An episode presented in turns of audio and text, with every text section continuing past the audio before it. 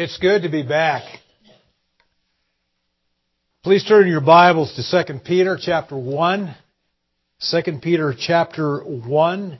I'm going to be reading starting at verse 1, reading down through verse 11. The sermon text is actually verses 3 through 11. Hear now this reading from God's holy, infallible, and inerrant word. And again, I'll be reading and preaching from the New King James. Simon Peter, a bondservant and apostle of Jesus Christ, to those who have obtained like precious faith with us by the righteousness of our God and Savior, Jesus Christ. Grace and peace be multiplied to you in the knowledge of God and of Jesus our Lord. As His divine power has given to us all things that pertain to life and godliness through the knowledge of Him who called us by glory and virtue, by which have been given to us exceedingly great and precious promises, that through these you may be partakers of the divine nature, having escaped the corruption that is in the world through lust. But also for this very reason, giving all diligence, add to your faith virtue, to virtue knowledge, to knowledge self-control, to self-control perseverance, to perseverance godliness, to godliness brotherly kindness, to brotherly kindness love. For if these things are yours and abound, you will be neither barren nor unfruitful in the knowledge of our Lord Jesus Christ. For he who lacks these things is short-sighted, even to blindness, and has forgotten that he was cleansed from his old sins. Therefore, brethren, be even more diligent to make your call and election sure. For if you do these things, you will never stumble. For so and entrance will be supplied to you abundantly into the everlasting kingdom of our Lord and Savior, Jesus Christ. Let's pray. Our Father, we give you thanks that you have given to us your holy word written down for us. We are thankful for this treasure. We are thankful that you give us the privilege of knowing you and your Son through the reading of your holy word and also by the hearing of it proclaimed. We ask, Father, that you would abundantly bless the proclamation of your word. We ask, Lord, that you would give us a true sermon that we would not merely hear a lecture, but we would hear your word proclaimed by the power of the Holy Spirit. But also, Lord, we pray that as your word is proclaimed in the power of the Spirit, that the Spirit would work powerfully in all those who hear it, including this preacher. We ask, Father, that you would do this because we have already confessed that we are sinners. We acknowledge this. And because we have acknowledged this, we come to you knowing that we are sinners who need to be changed. Oh, Father, we need more than just information, although we need that. We need transformation. And we ask that you would abundantly bless the preaching of your word to that end. May this be a time of your power and may we leave this place with a greater rejoicing in our hearts than we entered with. Because you had so abundantly blessed our worship and the proclamation of your holy word. We ask this in Jesus' name. Amen. The recurring theme in 2 Peter is the knowledge of Christ. It actually, that concept occurs five times throughout this book. Peter begins with the need for the knowledge of Christ in chapter 1, verses 1 through 11. Next, he gives us the sources for the knowledge of Christ, chapter 1, verses 12 through 21. In chapter 3, he gives us the danger of apostasy from the knowledge of Christ. And then in chapter 3, he gives us an example of the application of the knowledge of Christ. The book ends with these words, chapter 3, verse 18. But grow in grace and knowledge of our Lord and Savior, Jesus Christ. Peter's intention is to encourage his readers to practice godly living. He raises that point in chapter 3, verses 11 and 14, but there was also a need for him to encourage them to remain steadfast in the faith. You find that in chapter 3 in verse 17. The easiest way to understand Peter's intention, his purpose in writing this book is actually to begin at the end. I know this sounds strange, but to begin at the end and work forward. As I already pointed out, the readers were in danger of wavering in the faith, chapter 3, verse 17, but also living ungodly lives, chapter 3, verses 11 and 14.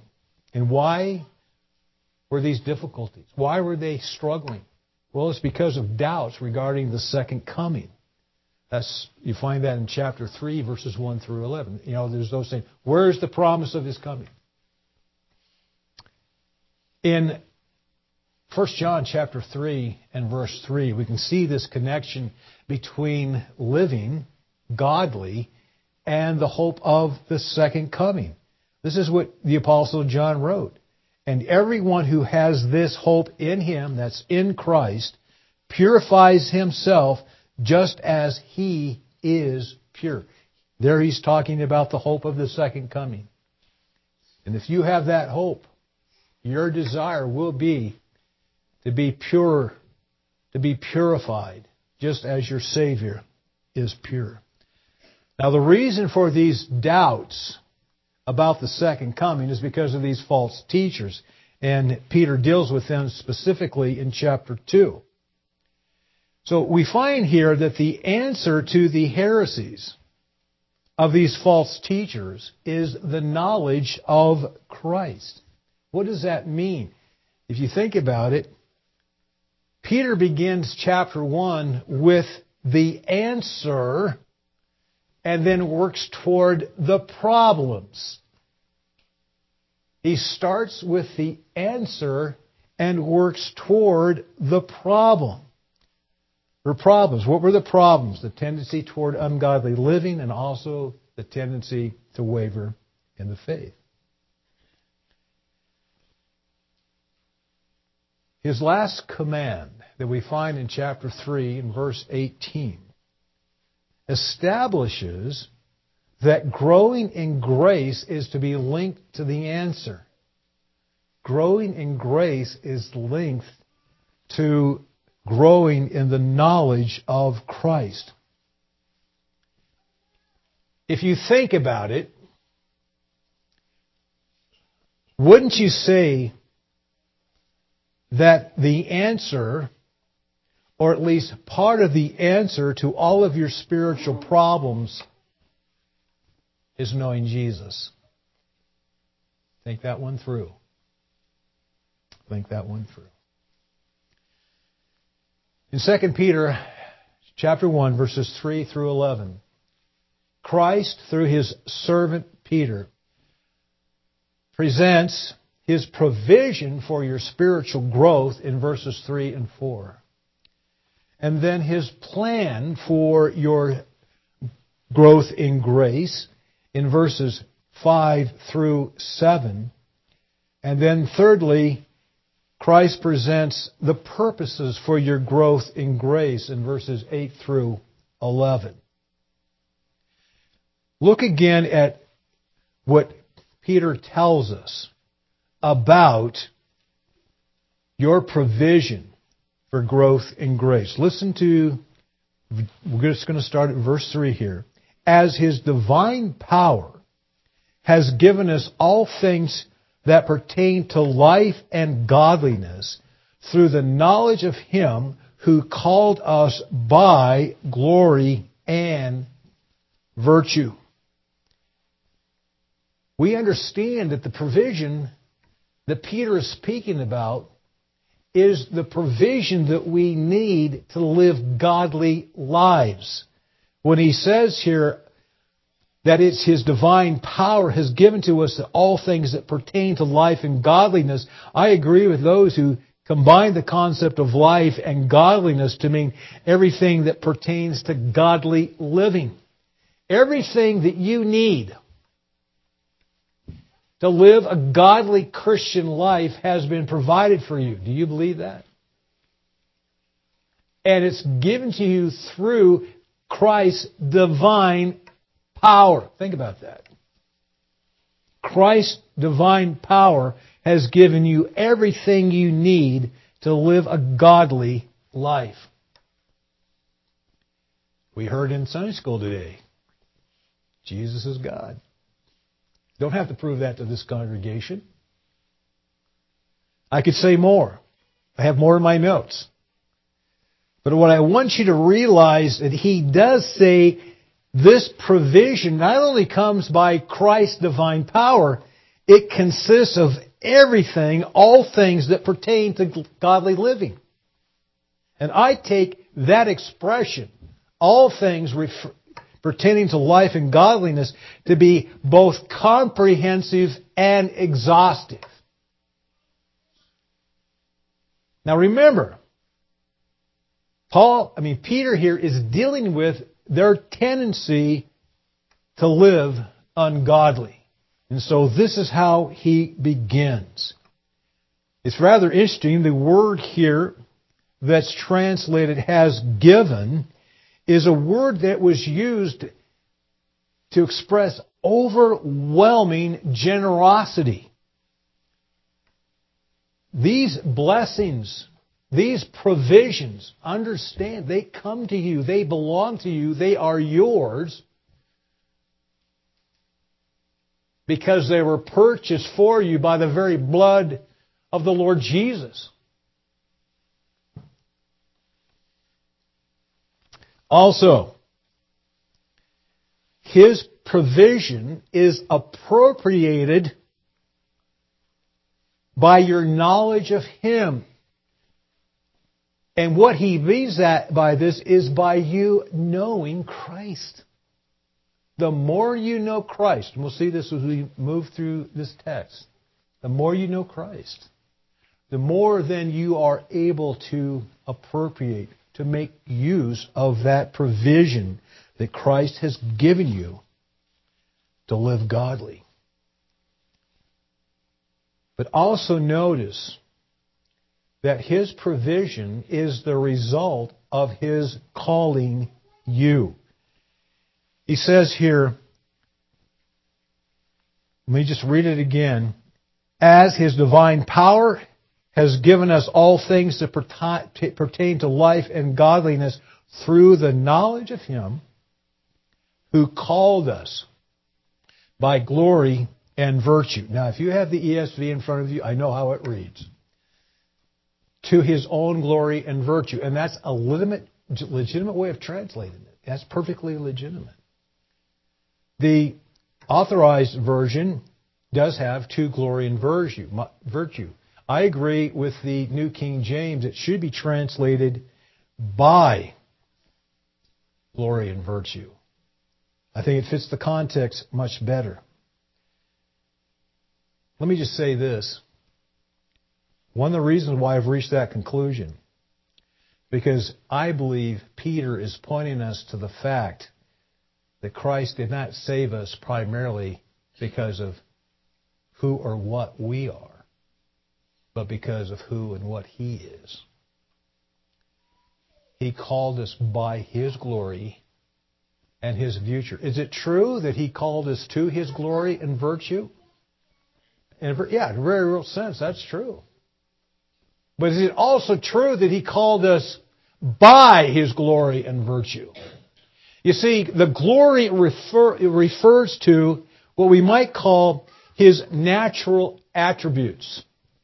The fact that He is omnipresent, He's omnipotent, He's omniscient, He's everywhere, He's all powerful, He is all knowing. Virtue refers to His moral attributes. The fact that He is loving, that He's merciful, that He's holy, that He is righteous. Notice back in verse 2. Actually, verse 1 to those who have obtained like precious faith with us by the righteousness of our God and Savior, Jesus Christ. There's an interesting grammatical rule that's in effect there in verse 2, excuse me, verse 1, which means that our God and our Savior are one in the same person. That's what that grammar is telling us. And so that tells us, yes, that He's God but it's also by His righteousness that we have obtained that like precious faith. Romans chapter 3. That He might be just and the justifier of the one who believes in Jesus. You see, God could not merely pardon us. He had to have His righteousness satisfied. And he devised a way to save his people so that he could be understood to be both just and the justifier. Because his justice was met through the death of his son. But notice also that his glory and virtue have given you promises by which you were made a partaker of the divine nature. At the beginning of verse 4, that phrase, by which, the which there is plural in the Greek. It means by which things. Well, what would that refer to? That refers to his glory and his virtue. Now, the repetition of the preposition through in verses 3 through 4 does show the connections of what Peter is getting at.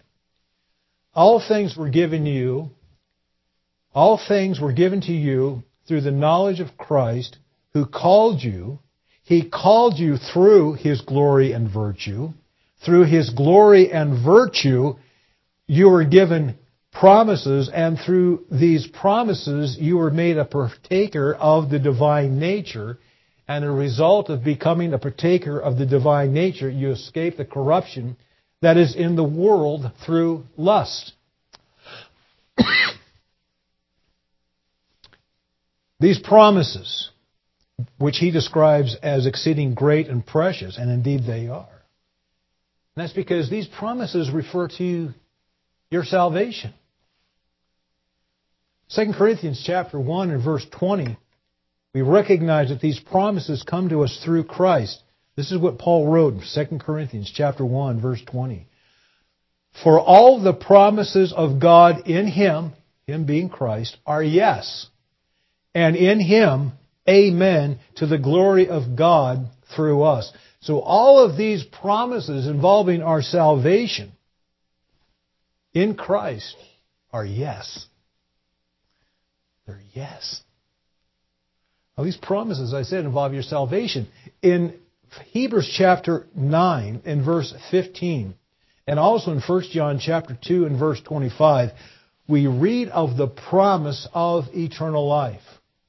In Acts chapter 2, verses, verse 33, we read of the promise of the Holy Spirit.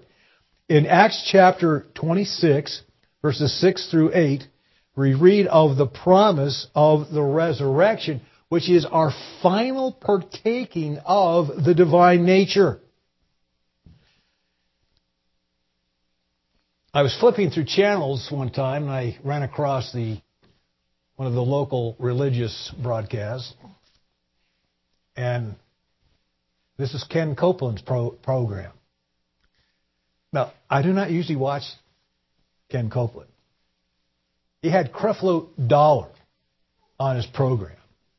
And Creflo said that based on Philippians chapter 2, verses 5 through 6, that because Christ did not consider robbery to be equal with God, and because God, uh, Christ is our example, then we should, like Christ, affirm our own deity. That's the correct, yeah. And to Ken Copeland's credit, he recognized that that was heretical. Or at least serious error, okay? Um, I think it maybe is was heretical. But anyway, Ken tried to persuade him that that was wrong. Yes, you and I are partakers of the divine nature through the regenerating work of the Holy Spirit. But understand this. Partaking of the divine nature no more makes you a God than eating bread makes you a loaf.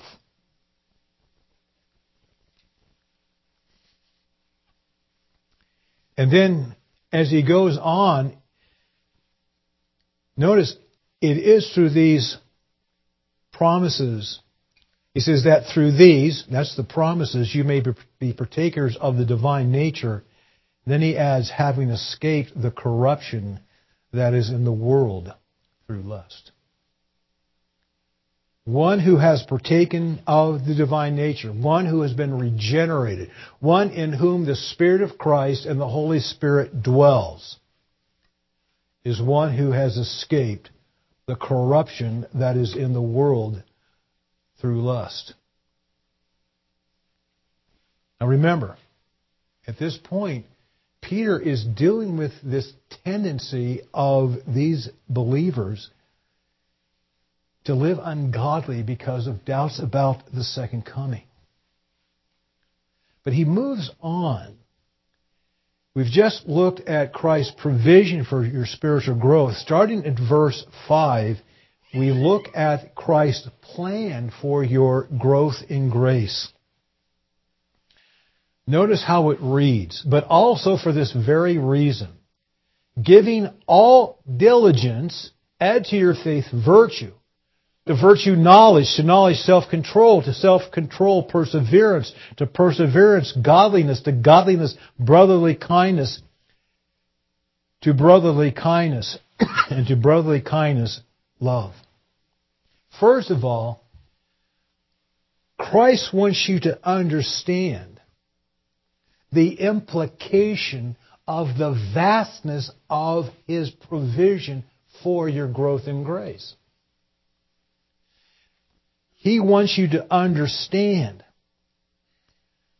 that He desires for you to match the abundance of His provision for you with your diligence in appropriating that provision.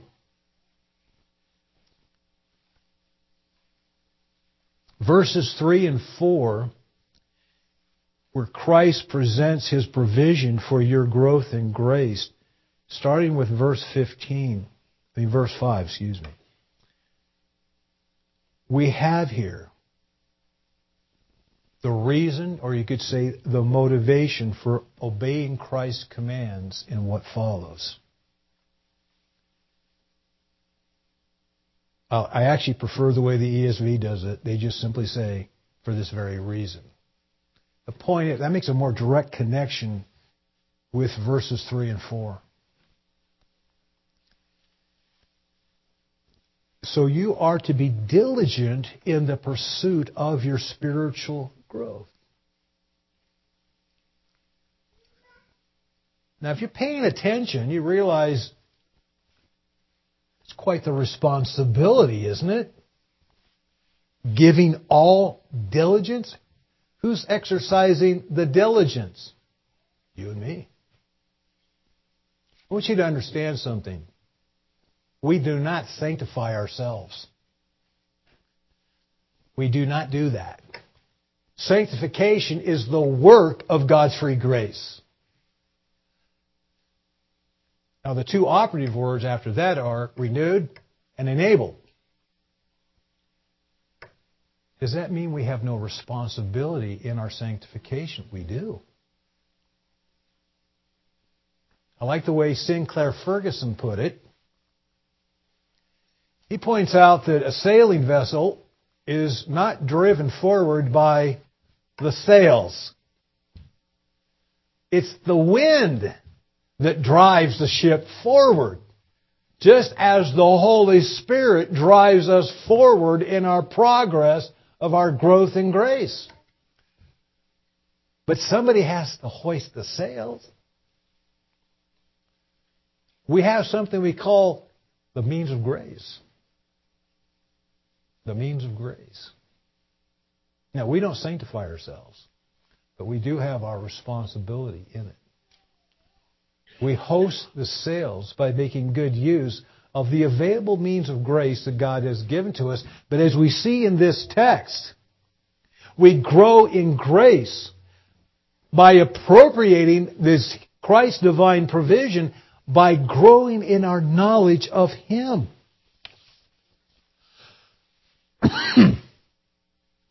So yes, you are to take all that Christ has provided you and to diligently supply that to your life. Notice how he begins then after this. Add to your faith virtue. We do understand that faith is a gift. You know, sometimes uh, when I was the pastor of the OPC church uh, in, the Greenville area, I'd have to deal with certain egghead Calvinists, seminarians. After one of the worship services, a seminarian came up to me. I don't like this hymn. My faith looks up to thee. It's not our faith. It's a gift from the Holy Spirit. I said to him, That's true.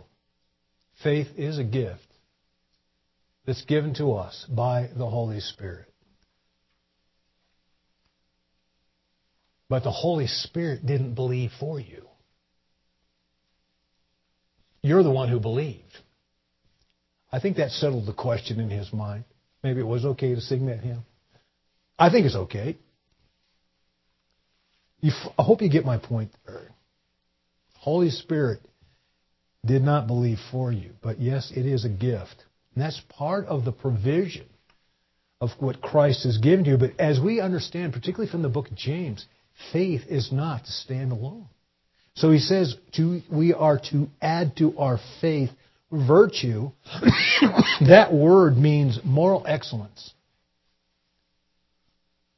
But wait a minute, if you, how do you determine what is morally excellent and what is not?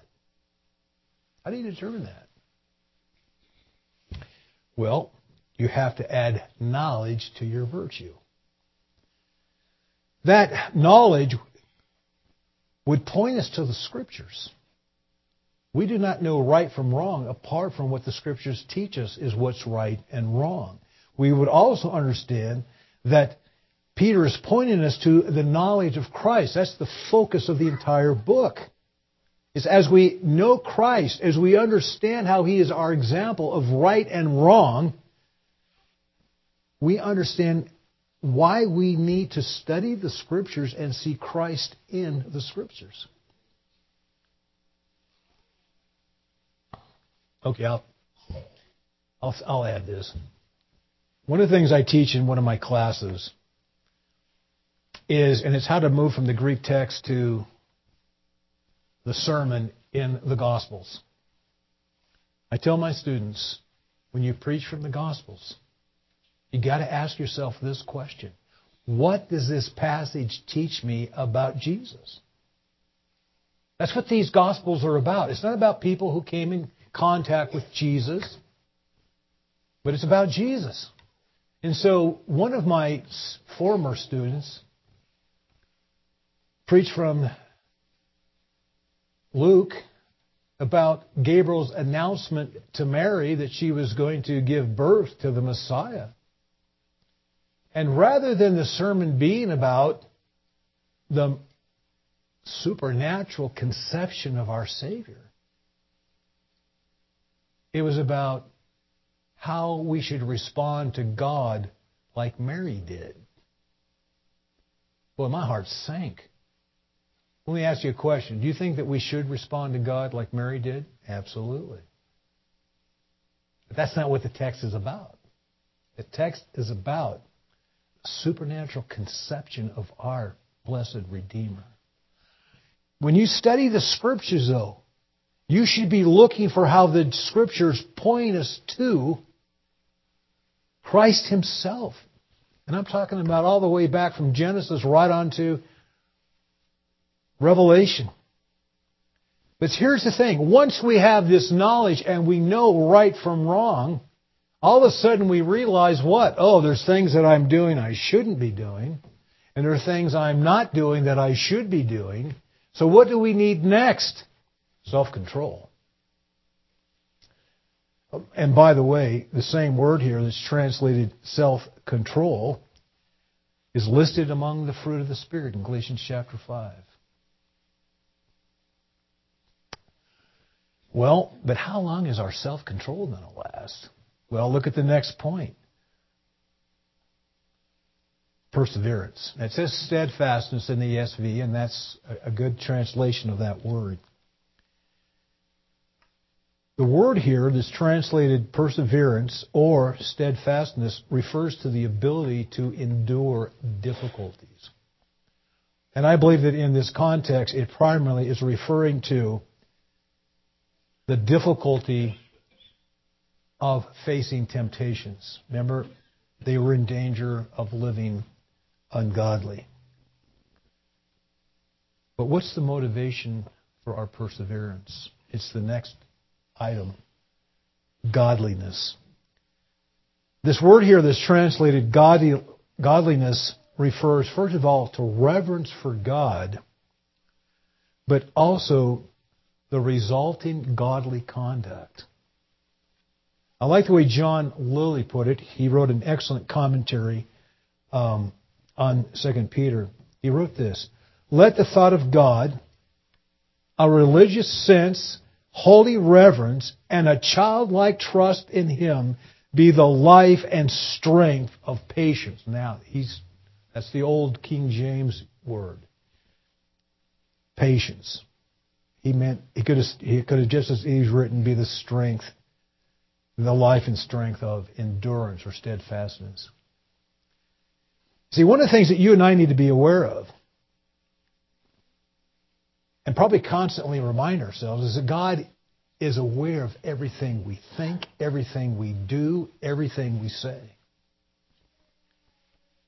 Now let's suppose you're driving down the road and all of a sudden you look in your rearview mirror and you see there's a car following you with a, a set of blue lights, a rack of blue lights. Now, what's going to be your impulse? To press down on the accelerator and get out of there as quick as you can? I don't think so. Probably the first thing you're going to do is take your foot off the gas, right? And look down at the speedometer and hope, oh, I hope I wasn't speeding. Now, how are you going to drive with that police officer following you? You going to drive carelessly, or are you going to drive very, very carefully? Carelessly or care, carefully? And so you make a right-hand turn, and you, uh-oh, the officer has followed you. Oh no, is he going to hit the blue lights for some reason? You go a little further, and you make a left-hand turn, and you go, okay, he's going straight. But my point is this: if that's how we're going to drive when a police officer is following us, how much more should we drive or live our lives carefully before God who is always watching us? But one of the ways in which godliness manifests itself is how we treat one another as God's people. And so that's why he adds, I'm convinced he adds to this the need for love for one another. You may recall that Paul was on the road to Damascus. I think we talked about that today, Sunday school. When Paul was on the road to Damascus, and the Lord, the resurrected Lord, appeared to him, he didn't say to Paul, Why are you persecuting my people? That's what he was doing. No, he said, Why are you persecuting me? Jesus took that as a personal offense, and rightly so. We should understand that everything that we do to a fellow brother and sister in Christ, Christ takes that personally. If you do good to that brother and sister, He's pleased with that. If you do a brother and sister in Christ dirty, mm, the Lord's not pleased with that. But it doesn't stop at brotherly kindness. He says that we are to add to our brotherly kindness love. This is the same word that Paul treats in 1 Corinthians 13. And yes, this also is listed among the fruit of the Spirit. But Paul now, or Peter now moves on to Christ's purposes for your growth in grace. This is verses 10 and 11. Notice, oh wait, I left some things out. I can't believe this. Um, notice verse 8.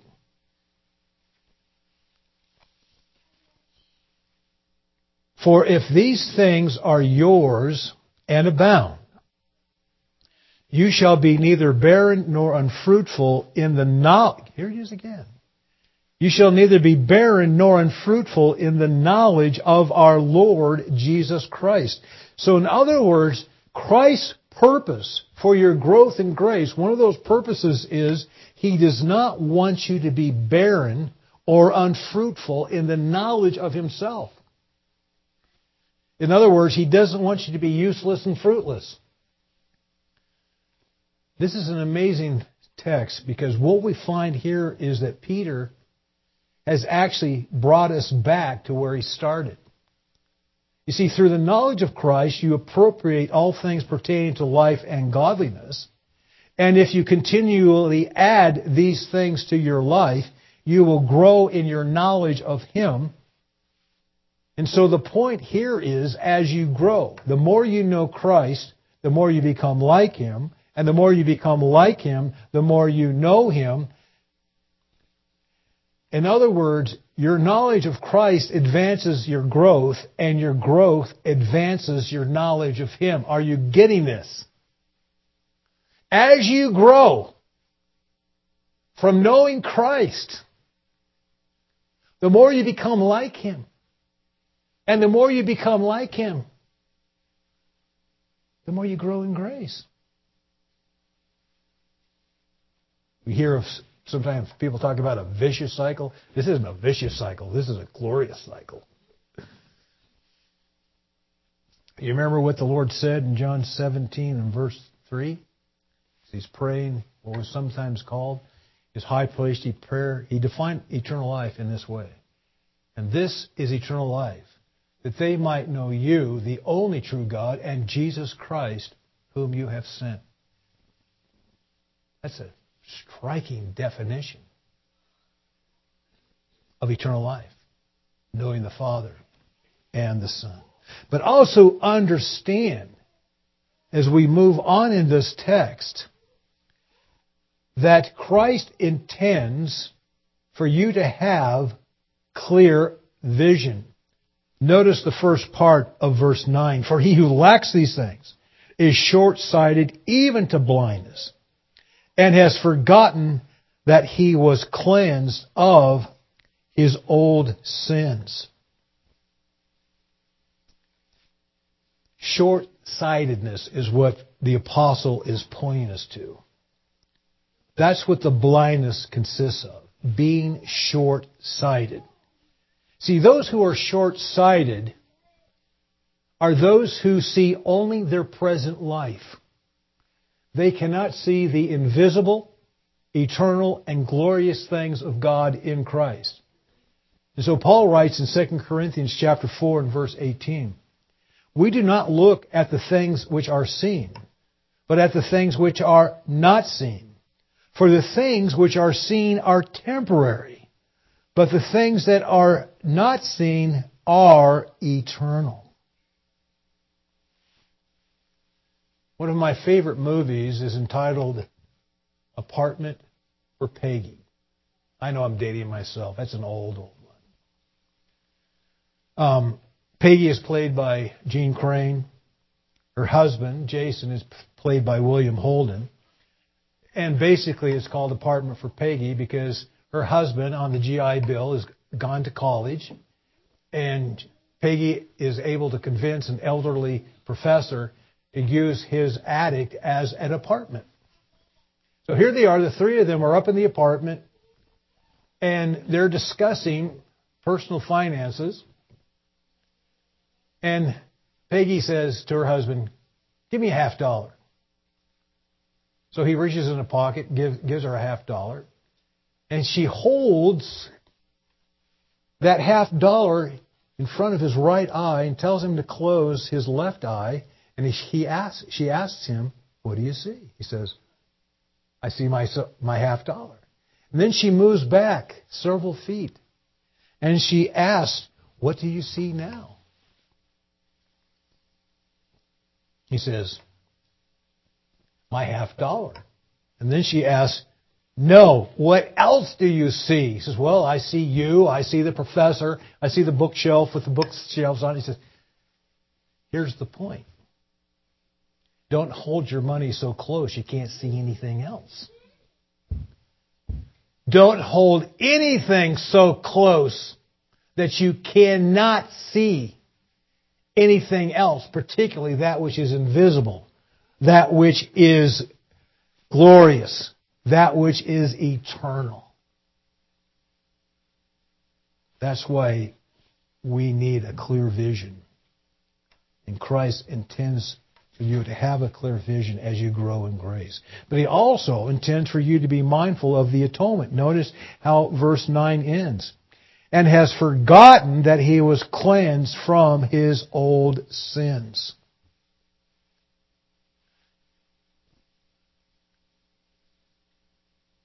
It's quite clear that if these items that Paul, excuse me, that Peter mentions here are not yours and abound in you. Not only will you be barren and unfruitful in the knowledge of Christ, there will be a short sightedness, and the result you will have forgotten the sacrifice of your dear Savior. But notice how he moves on. Verse 10. Therefore. Therefore. This is a very strong conjunction. Therefore, brethren, be even more diligent to make your call and election sure. You and I are to make our call and election sure.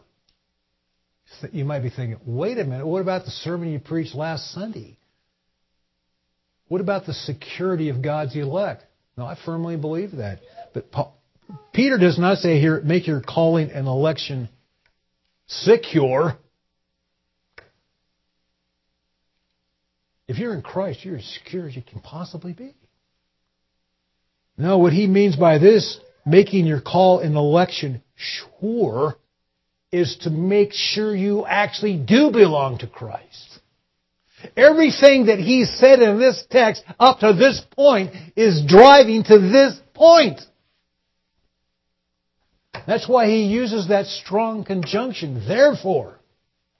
And notice he says back in verse, back in verse 5, for this reason giving all diligence, he now says, therefore be even more diligent. You know, we talk about the perseverance of the saints. When I was raised as a Baptist, we called it once saved, always saved. Not a very good way of putting it. I do believe in once saved, always saved. Okay, I do believe that.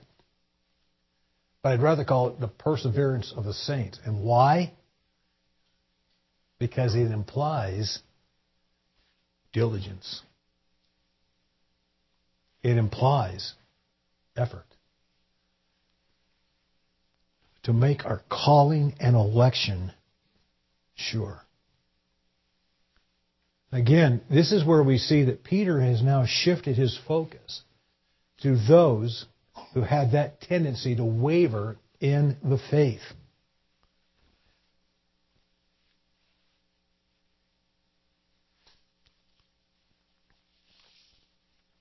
It's mindful for us to recognize the danger of thinking we're saved when we may not actually be.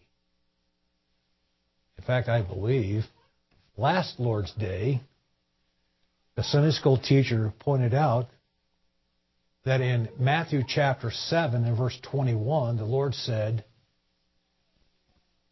Not everyone who calls me Lord, Lord shall enter the kingdom of heaven, but those who do the will of my Father in heaven. And many shall say to me in that day, Did we not do all this? And he's going to say, Depart from me, I never knew you. Make your call and election sure. But notice also one of Christ's purposes regarding your growth in grace is he intends for you to gain an abundant entrance into his eternal kingdom. He adds, first of all, he does add, for if you do these things, you will never stumble. That's emphatic language in the Greek. It means you will absolutely in no wise stumble. Then he goes on and he says, for so an entrance will be supplied to you abundantly into the everlasting kingdom of our Lord and Savior, Jesus Christ. This abundant entrance is referring to the rewards that God's people receive when they either, well, when the, when the rewards are handed out. Understand this. Yes, we receive rewards from Christ, but do not think it's because you earned them. You didn't earn them. When God says, Christ says, I will reward you for doing something, He's simply fulfilling a promise. Doesn't mean you in any way earned that reward. But notice, notice, back in chapter, yeah, back in verse 9, he talked about being short sighted. Now he brings in, he points to the future in contrast to being short sighted. Now, let's suppose that there's a man who's convicted of writing bad checks. And after he got out of prison, no one would hire him because, well, now he's an ex con. So he ends up living the life of a bum. But one day, an extremely wealthy man took pity on this man so he feels sorry for him. So he deposits a million dollars in a checking account for him and has a checkbook delivered to this man with the explanation that a million dollars has been deposited in an account in your name. Here's the checkbook. And of course, at first the man's thrilled. He's excited. But then he begins to think that maybe this is just somebody's idea of a cruel joke. After all, he thinks, I've made a lot of people upset at me by writing all those bad checks. I went to jail for writing all those bad checks. And so he decides not to write any checks and continues to live the life of a bum. Even though He's a millionaire. What I want to know is are you really any different? You have available to you all things pertaining to life and godliness. But are you living like a bum because you are not appropriating that provision through knowing Christ, growing in your knowledge of Christ as you would then grow in grace. Again, it all begins with knowing Christ. And again, at the close of the epistle, Peter wrote this, but grow in grace and in the knowledge of our Lord Jesus Christ. It is through the knowledge of Christ that you can fully appropriate Christ's provision.